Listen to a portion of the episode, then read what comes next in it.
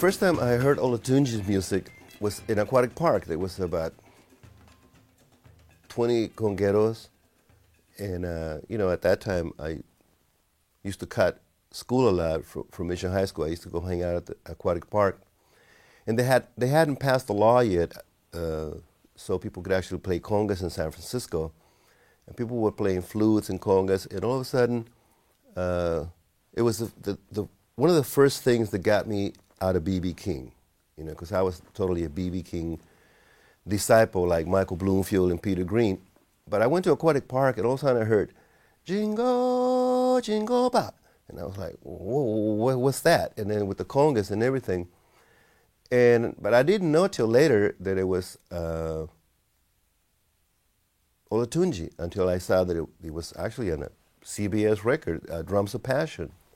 For me, it was like a revelation. Uh, there was something really beautiful about being in San Francisco at that time where you can go to ah, Aquatic Park or North Beach and hear Bola Sete or Kenny Burrell or Gabor Szabo in, in uh, Wes Montgomery. And that took me outside of, uh, you know, it, it, makes Santana what it is to be between B.B. King and Olatunji and, and Tito Puente, you know, uh, all this, or as they call it now, world music, not just the blues, you know. So Olatunji was supremely instrumental in not only with me, but even with Coltrane. Coltrane wrote a song called Tunji for Olatunji.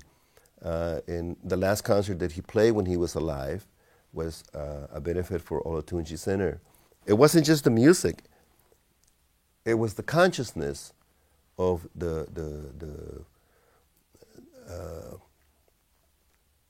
this a, a supreme vital information that came from his music about how things work with Africa and Mother Nature. It's not just playing congas and getting high. There's stories of planting seeds, planting, you know, uh, light into some seeds and water and growing. And uh, for me, and I'm sure the Grateful Dead, you know, the Grateful Dead and myself, you know, he, uh, like Sun Ra, they're uh, supremely uh, vital and necessary uh, as American music pillars. The music of Olatunji uh, is the music that was here before Christ because it goes back to the motherland. So that's how deeply rooted those rhythms and those melodies are. He was the, a garden keeper of those uh, uh, melodies and those uh, sacred chants. You know, uh, just to start alone, man, with that big drum, the, the, and the sound of the big drum in, in, at the Oakland Coliseum.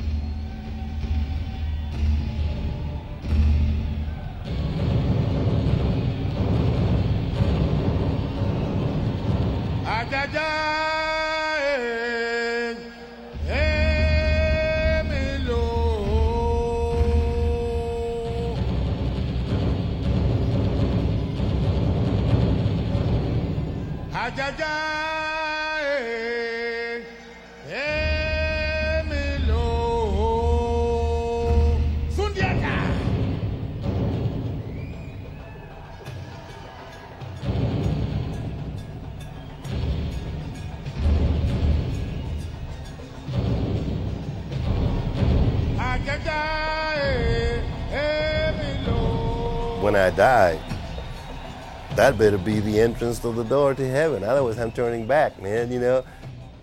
There he is. Maestro. Yeah, maestro, you. Maestro. How are you? Uh, God bless uh, again uh, Mickey Hart because he he's letting the rest of America know, you know, why the Grateful Dead and Santana were, were, were so in, in, in debt, indebted to to Mr. Olatunji and, and uh, Yusef Lateef and Roland Kirk and, and Sun Ra, man, because they broadened our consciousness and made us multidimensional beings instead of, instead of very, very uh, predictable, boring, same old, same old. You know, we're we're, we're not TV dinners, man, and, and you know, because of the indoctrination, spiritual indoctrination by rhythm that uh, Olatunji did to us, then we became more hungry. Now we want to know about Cuban music and Brazilian music and, and Indian music, and, you know, but it was the, the drums of passion. And I'm glad that that's what he called them because that's exactly where they are. It was 1959. I remember 1760. Uh, I was in Europe at the time, and everybody was, you know, dancing to to Baba, you know, in all the jet set parties. I was, you know, and all everybody in Europe. It was really big in Europe, and they were just moving to this groove because Baba was part of a whole tradition of West African music that came and influenced us. When I heard that thing in 1960, 1950, end of 1959, changed my life. I heard a talking drum. I heard a variable pitch drum. It sounded like the human voice. Mm-hmm. I was never the same after that. I was chasing that sound to this very day. Mm-hmm. And I was on that trail then, and I'm on that trail now. And you picked up on it. Grateful Dead picked up on it. Coltrane picked up on it. Dylan picked up on it. Everybody who had an ear mm-hmm. and a heart and a soul picked up on it. Mm-hmm. In the bigger picture, Olatunji was so important because he merged rhythm harmony, and melody. Remember, ba- Baba was a singer, a mm-hmm. great percussionist, but he was even a better mm-hmm. chanter and vocalist. So he took the chance of West Africa and he put a little sauce, a little gumbo, he put a little, of this, a little bit of that. He mixed it up and he made this stew that was just irresistible. What makes us as human beings conscious is putting fear aside. That's when you know you're conscious. We're unconscious as being with fear because it's just love and fear. The sound, the rhythms, and the dances, and the, the, everything that's the rainbow about Olatunji, it's about love. You can call Olatunji love. I mean, I'm a hippie man. I don't, I don't squirm using that word. You know, I, I, that's, that's what it was about. Peace and love, man. That Woodstock, you know. And, you know, Olatunji went to Woodstock, man. You know, we played Jingo there, you know everything from Elvis Presley to Chuck Berry to whoever you want, man, is that African music. That's correct. That's absolutely right. Historically, absolutely, totally correct. Spiritually, absolutely correct. There's no doubt about it. I've never met a guitar player, I might say, and I don't know if I ever told you about it, who loved rhythm as much as you do. Because I know, because I remember in the sessions, you you sat there in front of the board for days, just listening to the drums.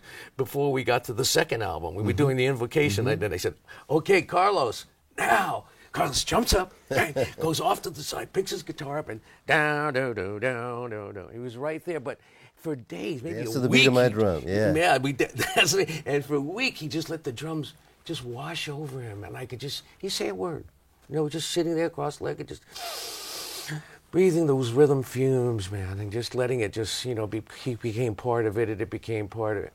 It was like no session that I've ever been to. Remember, they just kept coming and going. Different people entered, off microphone, on microphone. Yeah. Have you ever been to a session like no, that? No, no.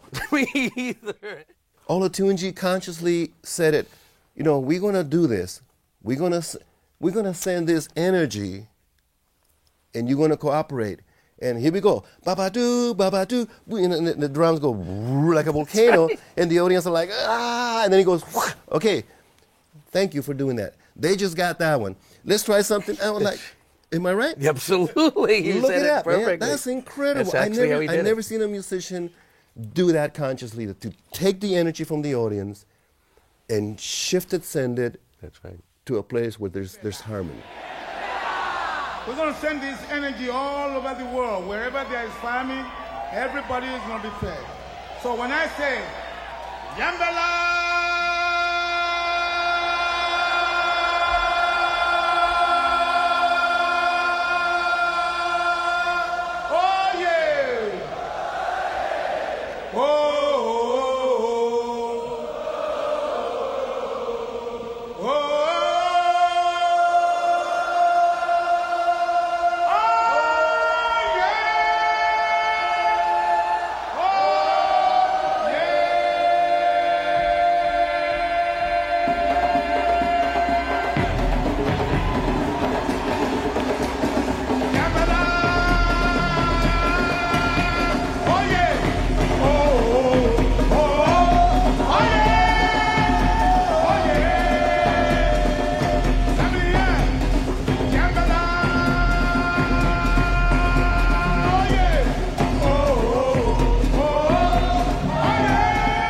We're shifting music energy to a place to bring harmony.